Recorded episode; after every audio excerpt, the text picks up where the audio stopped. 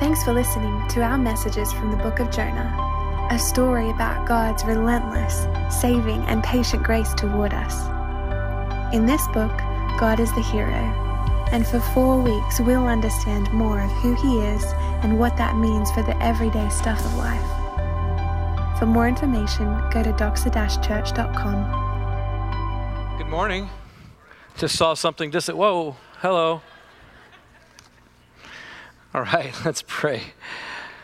Father, first of all, we come before you mourning the loss of lives in London and aware of the brokenness and evil in our world. We cry out to you for help.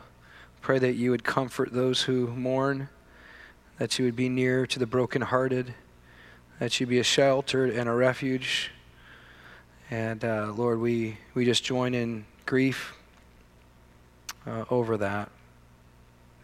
We pray also this morning as we open your word and we learn from your prophet Jonah that we would, um, we would have a heart for the world, that we'd have a heart for people who don't know your grace, don't know your power, don't know uh, the amazing love that you have for us in Christ. So as we open your word, would you speak to us, Holy Spirit? We invite you to convict us of our brokenness, of our blindedness, of our ignorance, of our even hard heartedness, Lord, that you would change us this morning uh, for your glory and our good, and for the good of our city. In Jesus' name, amen.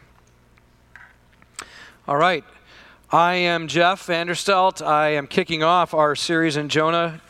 Justin and I will be sharing in it the next these four weeks. So I'm glad to, to start us off. Uh, if you're new, I'm one of the elders who gives time both to preaching on Sunday like this, but also to helping us live out our mission of being disciples who make disciples in the everyday stuff of life through missional communities in particular. So that's where I put a lot of my energy in training the, the church to be faithful to that. So, welcome. Glad you're here. Uh, if you have your Bibles, open them to Jonah chapter 1. We're going to read 1 through 16 together. Now, the word of the Lord came to Jonah, the son of Amittai, saying, Rise, go to Nineveh, that great city, and call out against it, for their evil has come up before me. But Jonah rose to flee to Tarshish from the presence of the Lord.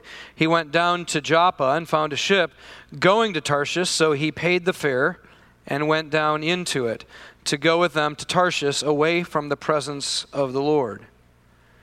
But the Lord hurled a great mighty wind upon the sea, and there was a mighty tempest on the sea, so that the ship threatened to break up. Then the mariners were afraid, and each cried out to his God, and they hurled the cargo that was in the ship into the sea to lighten it for them. But Jonah had gone down into the inner part of the ship and had laid down and was fast asleep. So the captain came and said to him, What do you mean, you sleeper? Arise, call out to your God. Perhaps the God will give a thought to us that we may not perish. And they said to one another, Come, let us cast lots that we may know on whose account this evil has come upon us. So they cast lots, and the lot fell on Jonah.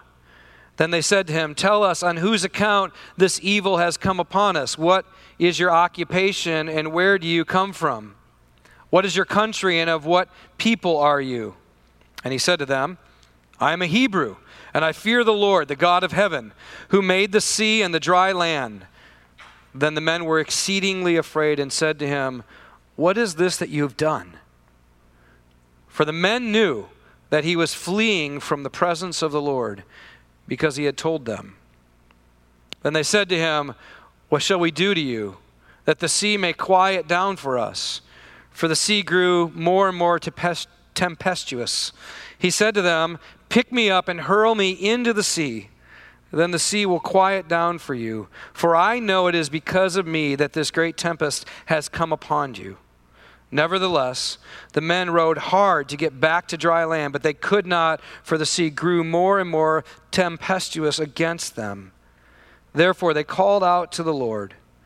O Lord, let us not perish for this man's life, and lay not on us innocent blood, for you, O Lord, have done as it pleased you. So they picked up Jonah and hurled him into the sea, and the sea ceased from its raging. Then the men feared the Lord exceedingly, and they offered a sacrifice to the Lord and made vows. This is the word of the Lord. Now, some have tried to discredit Jonah as fiction or myth due to the story of Jonah being swallowed by the fish, which is coming next. I'll let Justin deal with that next part next week.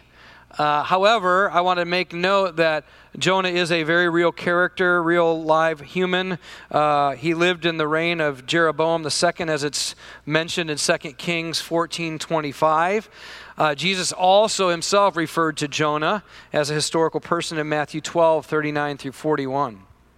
Now, it's important to note that most prophetic books in the Old Testament uh, basically speak out to God's people a particular word that God has for his people. Jonah is a little bit more like Hosea in that the very story told in the, the narrative is a prophetic story. It's a, it's a picture of what God is like and what his people are like. And in particular, Jonah, God is trying to make it clear what kind of God our God is.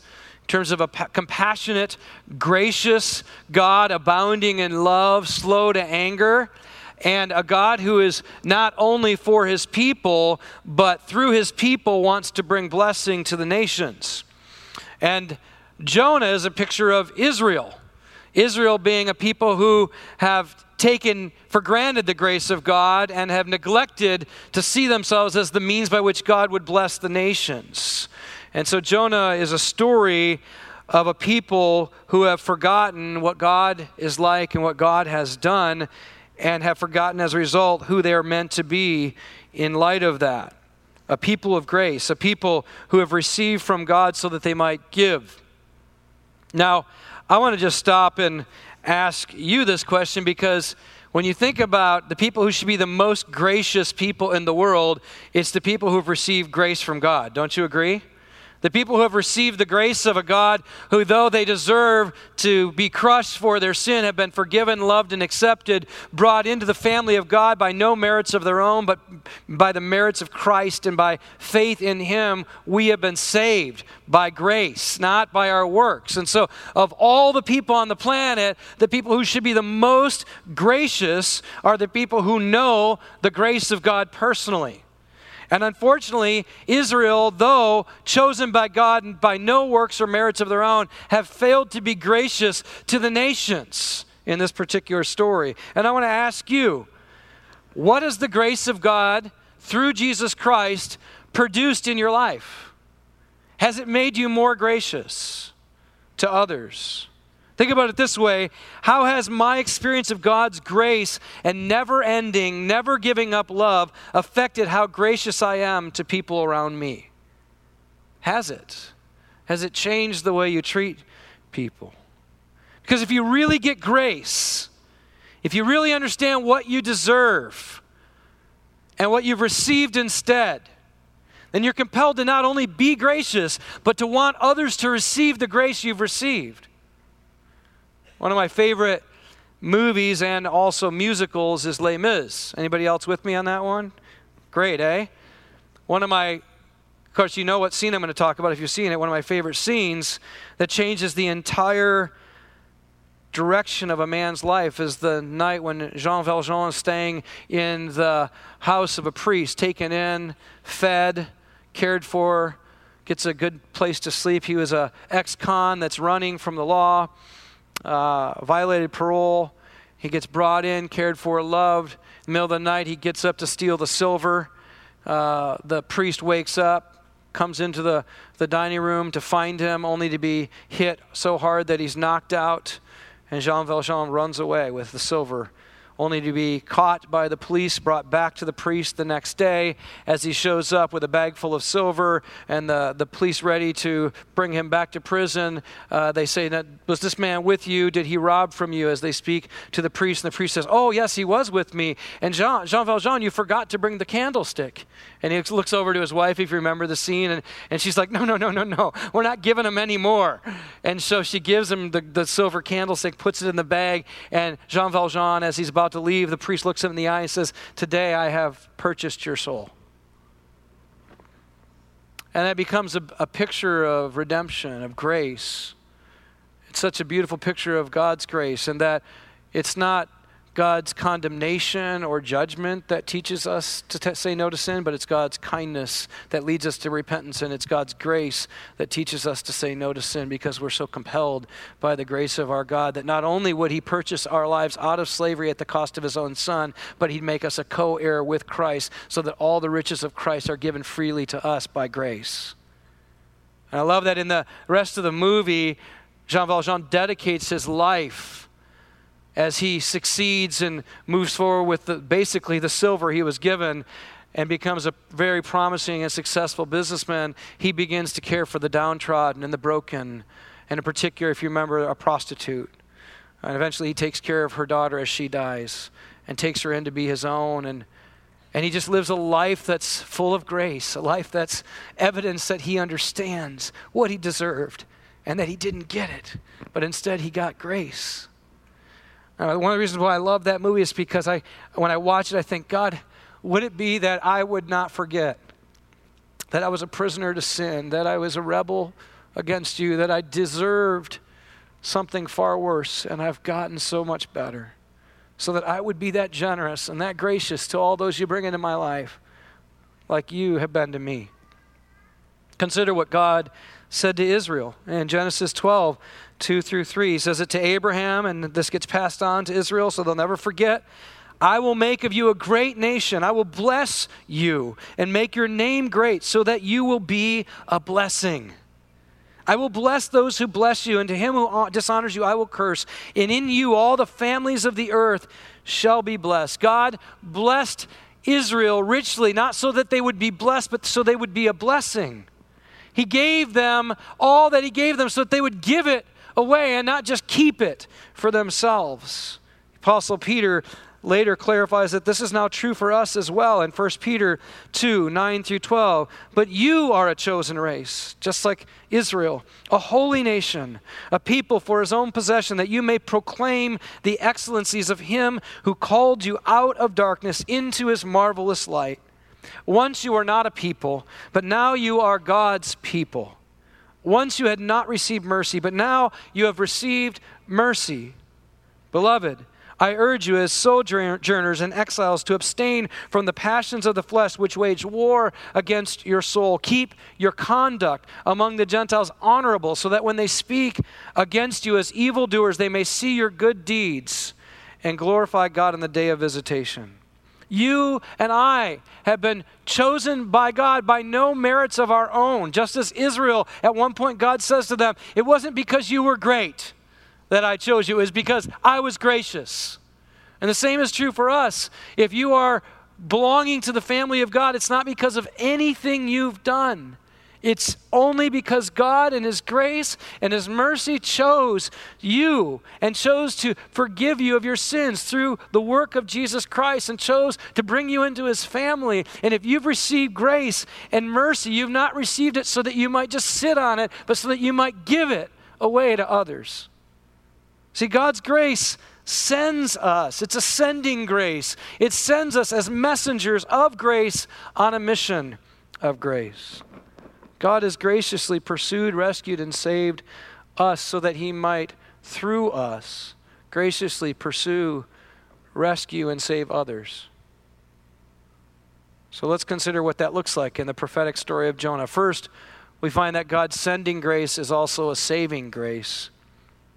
See, to be sent with grace, we must first of all be saved by grace. You can't be sent with grace if you haven't first received it in the way that it saved you. And it wasn't just Nineveh that needed saving. Let's be clear.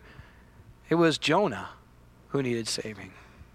And by very nature, because Jonah is telling the story of Israel, it was Israel that needed saving. And by the very nature that what God speaks to Israel, he also wants us to listen to.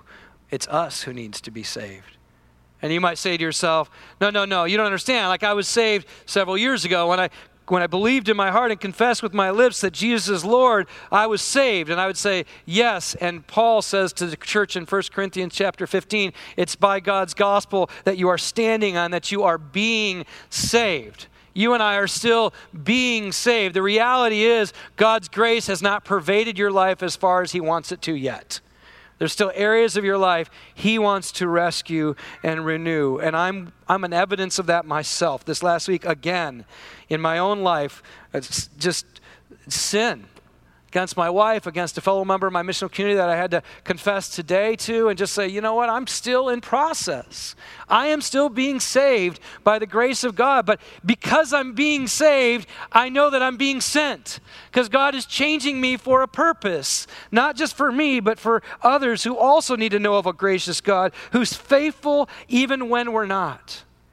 And that's what Jonah needed.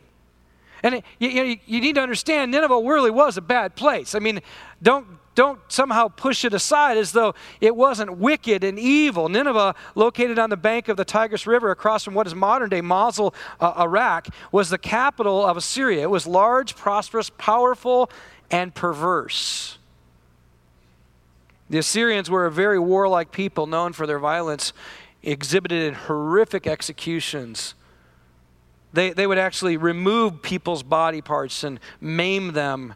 They would flay off the skin of prisoners, behead them. And so when God tells Jonah, Arise, verse 2, go to Nineveh, that great city, and call out against it, for their evil has come up before me, he's using the very same language that he used in Genesis 18 21 when he referred to the city of Sodom and Gomorrah and the evil that had come up uh, to God's ears, that he had heard of it, how wicked a city it was. So put that into perspective. It's bad. And in verse 3, Jonah rose to flee to Tarshish from the presence of the Lord. He went down to Joppa and found a ship going to Tarshish. I was in Joppa last fall, fall when I was in Israel. Some of you remember I went there. Uh, it's a it, it's it's a, a, boating community, as you wouldn't be surprised, because that's why Jonah went there. And as I went there, I, it was interesting for me just to think about this place being a pretty key place for God's good news to go to the Gentiles. Not only is it where Jonah runs away to Tarshish on a ship, but it's also where, if you remember, Peter receives a vision uh, that he's supposed to actually go and bring the gospel to the Gentile Cornelius. So it's, it's a pretty significant place in the narrative of God's grace and love going out to the nations, to the Gentiles. And so when I was there, I found myself just thanking God that He loved me enough a long time ago through Peter to actually reach out to the Gentiles. And otherwise, I wouldn't be here. Through Peter and Paul, that we got to hear the gospel go to the Gentiles, and now we're sitting in this room, if you're not Jewish, and knowing that Jesus is also our Messiah. So, yeah, it's a, it was a bad place. Jonah runs, gets on a boat, flees to Tarshish. But at first, you might think the reason why he runs is because he's afraid, and you would be wrong. That's not actually the main reason why he runs.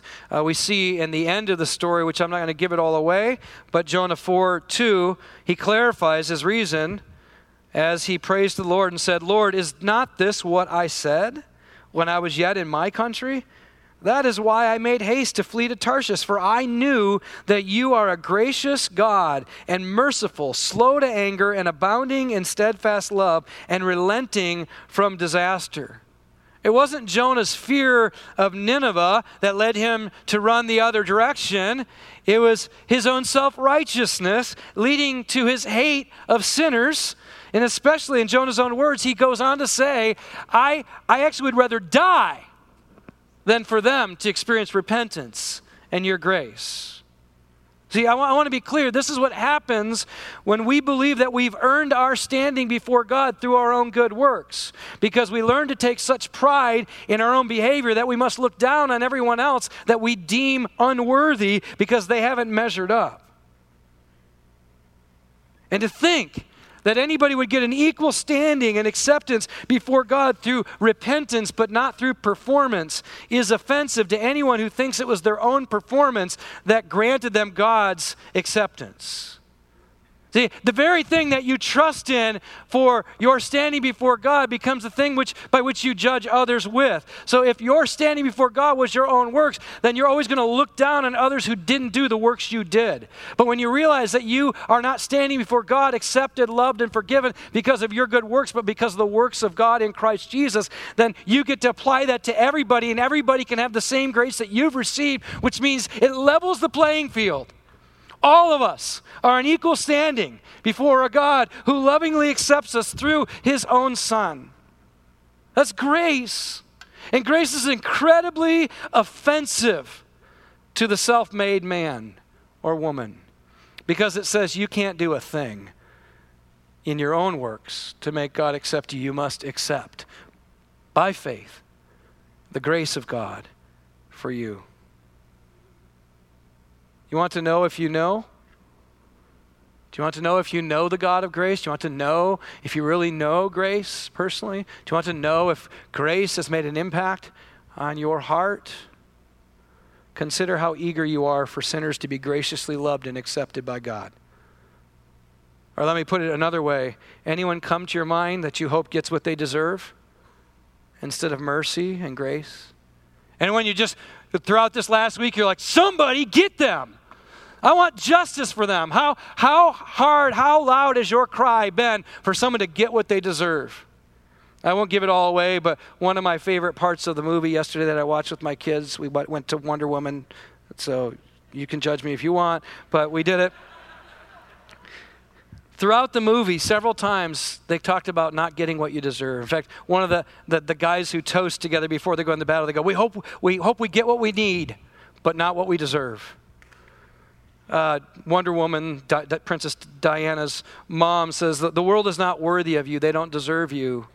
And she said, I, I, she ta- kept talking throughout the movie that we're not giving them what they deserve. That the God Ares is the God of war. The reason why he wants all of humanity to be destroyed is because he says that's what they all deserve. And she says, that may be the case, but I don't live ba- based on that. I live basically on what I believe, not what they deserve. Now, she doesn't quite go to share the gospel in the movie. But the whole time I'm going, that is a picture of the gospel that if we all got what we deserve, we'd all be destroyed. You should wake up every morning going, but for the grace of God, there go I. If it were not for his mercy, I would not have a breath today. Praise God for his grace. We should be overwhelmed with, over, with just joy that we're alive. And that should change the way we treat people. See, Jonah's concern is not what the Assyrians would do to him. That's not it but what God would do graciously for the Assyrians. That's his greatest concern. He doesn't want them to get grace, he wants them to get judgment. Who in your life are you hoping gets judgment? That's where grace has not reached far enough yet in your life. Jonah didn't just run from God, Jonah ran from grace. Jonah tried to run in the opposite direction of God's gracious work in his life and God's gracious work through his life, God's gracious sending. And so he ran away from the presence of the Lord. We see that twice in those first three verses, that phrase, which physically was running from the temple, running from Jerusalem, running the opposite direction. If you know your geography at all, you know that uh, Jerusalem, you go, if you go uh, east, you, you eventually get to the Mediterranean, and then you get on the boat there, Joppa, and you head over to Spain, which is where he was headed, trying to run away from the presence of the Lord. Which, by the way, let's just be clear, is an exercise in futility. Psalm 139 says, You cannot flee from God's presence. Where shall I go from your spirit? Where shall I flee from your presence? If I ascend to heaven, you are there. If I make my bed in Sheol, you are there. If I take the wings of the morning and dwell in the uttermost parts of the sea, Jonah, even there your hand shall lead me and your right hand shall hold me. Clearly, Jonah doesn't get to run away from the gracious hand of God that is also going to be the sending hand of God. Let me ask you are any of you trying to run away from God? Trying to run from what God has called you to do? Trying to run away from the mission God's called you on, tried to run away from the coworkers He's called you to love, the neighbors He's called you to reach out to, the family members He's called you to forgive, extend grace to. Any of you running? I found that we miss out on the grace of God growing in our life, expanding in our life when we run away from the very thing that requires the grace of God in our life. I don't know about you, but every time God has called me to something, it's required the grace of God to do it. I regularly hear people say, Man, I just, I just really want to know the presence and power of God. I want to understand what it's like to really be filled with the Spirit. I want to, I want to live this life that everybody talks about as abundant. And the, one of the first questions I'll ask is, What has God called you to do that requires your, that kind of power? That kind of presence, that kind of grace. Because whatever God calls you to, He will be the means by which you accomplish it and get there. When I hear people say, God will never call you to something that you can't do, I always point them to the Bible. Because it seemed like Jonah couldn't do it unless God changed his heart. It seems like Gideon couldn't do it unless God defeated the enemy. It's David couldn't do it unless he took down Goliath. That, that Esther couldn't do it unless she gave favor to the king. And we could go on and on and on. Every single thing God calls his people to do requires the grace of God to do it. So maybe God's calling you to something right now. He's calling you to some people right now, and you're going, I can't do it. That means you're probably supposed to. Because He wants to give you grace. He's got a sending grace that's got to save you. And the very sending He's giving you might be the very means by which He saves you, to change you, to make you different. I love that about God. Do you know that I've changed as a pastor in the last two and a half years coming here? I used to tell people, I don't know that I would be a Christian if I weren't a pastor. And they go, wow, that means you're just into this for religion. No, no, I'm just saying that when I became a pastor, I realized how desperately need I was of God and how sinful I am and how, how much I have to get on my face and say, God, help me, rescue me, save me, change me. Some of you are just not nearly as in bad shape as I was. That's why you aren't in the position I'm in. Right? That should scare you, right? Like, oh, great, our pastor's in great need. No, that should actually give you hope. Because if, if I can acknowledge that I'm desperately in need of grace, then God, who is gracious and merciful, will give me a more grace to abound in my weakness. Maybe you're, you're in that place going, I just don't, I don't have it. That's where it begins. You saying, I don't have it. I need grace. God, save me. And what's beautiful is God's grace not only saves you to send you, but God's grace at times is severe.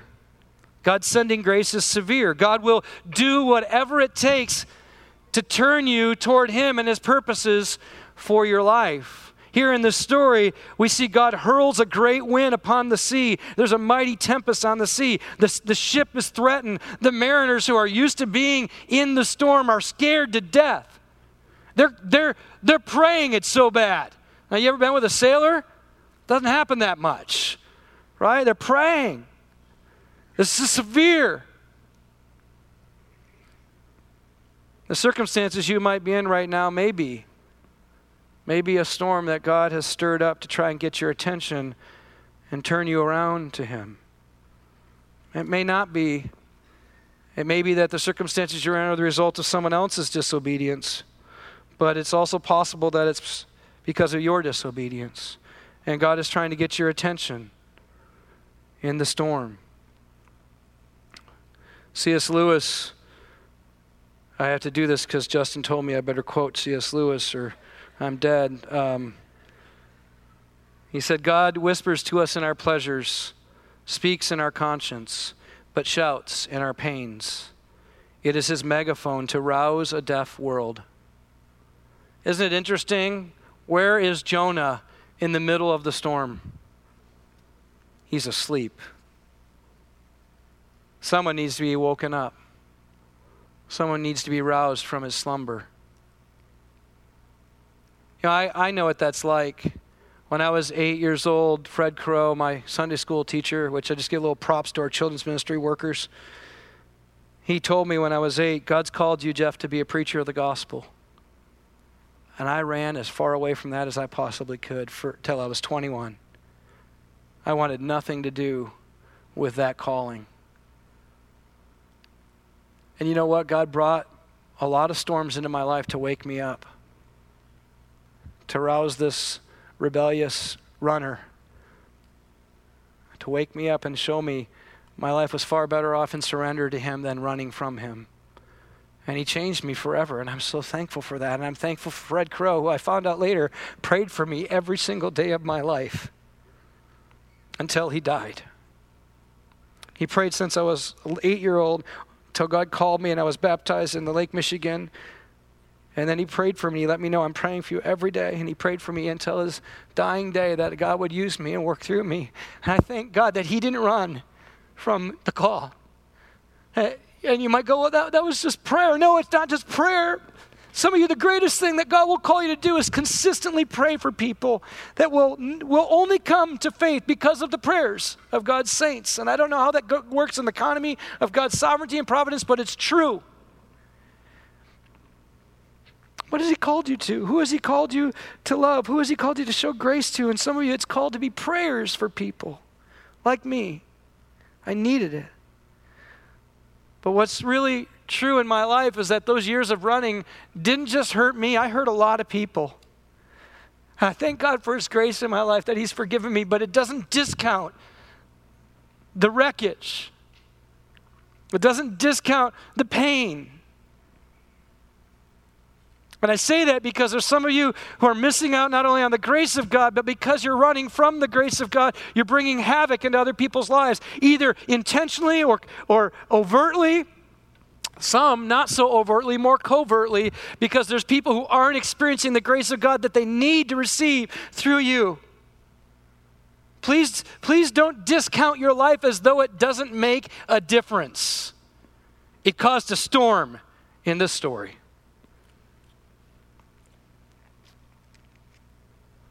But God is gracious again. I love this story of grace. We're going to see it over and over and over again. I love it that the sailors who don't even know God are the means by which God wakes Jonah up. Let me just say this there's probably some people in your life right now, possibly don't even know Jesus, don't know God, are probably a better picture of what it's like to follow God than some of the rest of us. And God might be using them to wake you up right now. Pay attention. God has made all of us in His image, and whether people know Him or not, they are image bearers of God, and God uses all kinds of means of grace to get your attention. Sometimes it's people that you think He could never use. Don't write them off. Pay attention. And once the lot falls on Jonah as they cry out, he confesses. I love this. This may be one of the, the brightest moments in Jonah's life in the story, you'll see. And I'm sorry about that. It gets worse from today. Here he, he cries out, he says, I'm, they say, Who are you? He says, I'm a Hebrew. What is that? That's a way of saying, My God is Yahweh. Yahweh, the God who revealed himself as the, the God who is full of compassion and abounding in love, slow to anger. The, the God who is for you, not against you. That's what he's professing. He's saying out loud. It's like he's sharing the good news. And then he says he's one who fears and worships the God of creation. In other words, the God who brought up the storm and is control of it and can stop it at any moment. That's the God I worship, Jonah says. And I love their response. They seem to fear God more than Jonah. Like, what do we have to do? See, part of the prophetic message to Israel and even to us is to show that sometimes the nations are more responsive than we are. That some of us who've been walking in faith for, for a long time have forgotten our first love. That somehow it's become second hand or second nature, or potentially it's just become second thought. We don't think about it anymore. We don't, we don't revel in it. We don't become amazed at God's grace. We forget the fear of the Lord and the grace of the Lord. And what I want you to hear, family, is some of us need to be awakened to that first day. We need to be brought back to when we first found grace. Don't you love it when a newborn is brought into someone's life? Everyone kind of like wakes up again. They're like, ah. I mean, partly because you woke up in the middle of the night and you don't get any sleep. But there's also this part that's like, yes, life. I love it when a newborn Christian comes into a community and they, they're just they're just full of awe. Like, do you guys know what we have? They invite everybody. Like they're the best evangelists because their life just got changed. And for some of us, we've been in this far too long and we've forgotten what we have. Children, they remind us to wonder, don't they? They remind us that, that this world is so full of awe. I loved it when Maggie shared her first words. It wasn't mom or dad. You know what it was? When she looked at her older brother's picture, probably wasn't the greatest art at that point, and she went,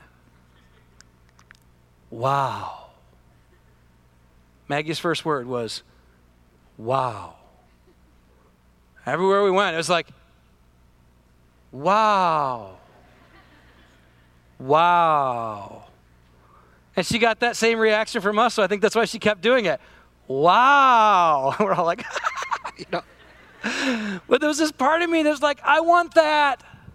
Why don't we wake up in the morning go, wow, His mercy is new, I'm breathing.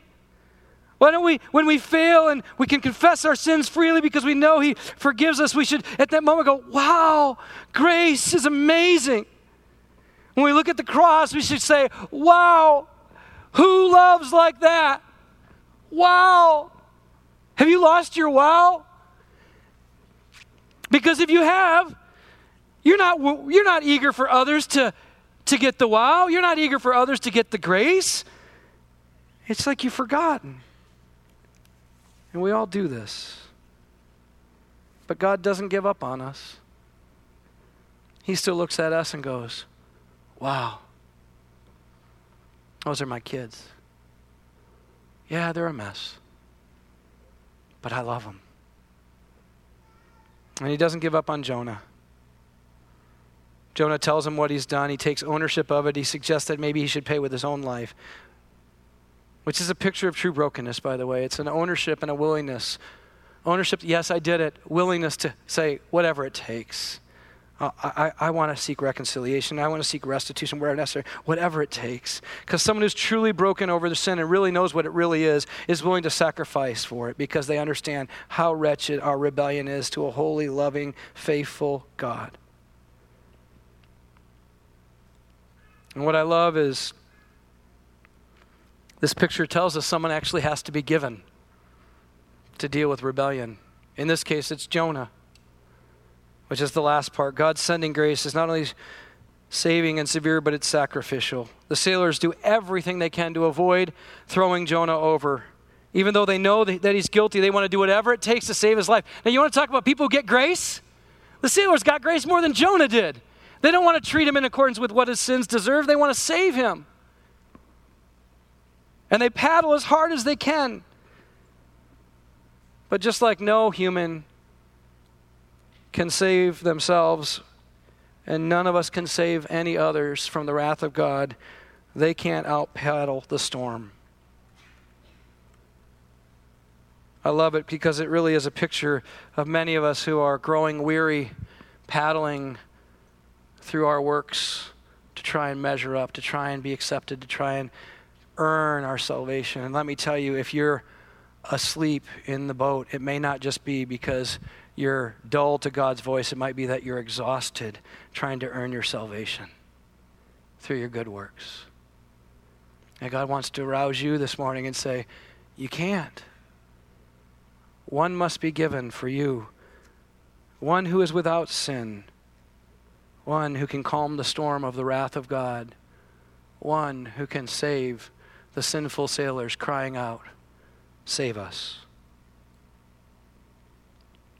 And we know that Jonah being tossed over points us forward to the greater Jonah, Jesus, who was blessed by the Father and sent to save a rebellious people, who didn't run the other way, but ran straight towards sinners, who ate with sinners, drank with sinners, loved sinners, healed sinners, proclaimed good news to sinners, called sinners to repent and turn back to the God who is not against them but for them.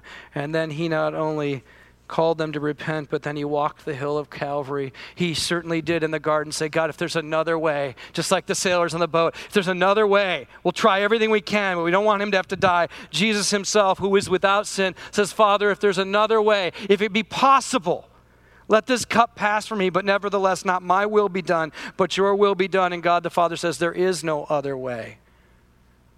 Apart from the shedding of bloods, there is no forgiveness of sins. And apart from the perfect sacrifice of a perfect man who'd never sinned, we all are hopeless, drowning in the wrath of God because of our sin.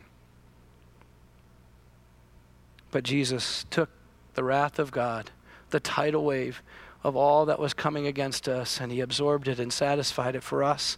And on the third day rose again so that he could proclaim, It has been done for you. You can have grace. And not just grace so you can be forgiven, but grace that you can be sent. God's grace sends us as messengers of grace on a mission of grace, family. Let me ask have you been running from God? Today may be the day when you stop paddling your boat of works righteousness or paddling your boat of fearful uh, running. Stop running. Turn. Receive the embrace of a God who loves you. And maybe there's others of you, it's not you're running from God, you're running from God's calling. You're running from grace. God's put people in your life and He wants them to receive grace through you, and you've been running, and I want to call you stop running. Maybe the storm of your life is God's way of rousing you, waking you up. And if you've received His grace, family, I pray that you would give His grace. Ask yourself is there anybody right now I'm withholding grace? Is there anybody right now that God's calling me to extend grace to? Caleb had his 13th birthday party yesterday, and they did a bigger, bigger and better hunt. You know what that is? You start with something really small, and you have to trade it in all around the neighborhood, and they start with a rubber band, and came back with some pretty cool stuff. We just do it because we're looking for shopping, free shopping opportunities. Not really. we have a lot of junk now. But one of the doors that they knocked at, they, they noticed that there was still a Christmas tree up in the front room. And as the woman opened the door, she said, I don't really have time to talk right now. And then she shared that her husband had recently passed. Sometimes God makes it really obvious who He's sending you to. We now know as a family that's, that's part of our call. How do we reach out to this woman who's lost and who needs to know the grace of God? We're not alone. Every single one of you has been put where you're at on purpose because there are people that God's already at work in the lives of ahead of you, preparing them for grace. Will you give the grace you've received? I pray we will, family. Let's pray. Father, as we think about the story of Jonah, would you remind us that we are not altogether different? We don't want to sit in prideful condemnation of a prophet who ran from grace when we ourselves at times are running from you or running from the call you've placed on our life. Would you so deeply satisfy us and make us aware of grace that it would wake us up out of our slumber, that we would be like Maggie and we would say, Wow, again. And we would go out with a sense of awe to a world who needs to meet a God who is so loving, powerful, gracious, and forgiving. Forgive us and help us and send us. We pray in Jesus' name. Amen.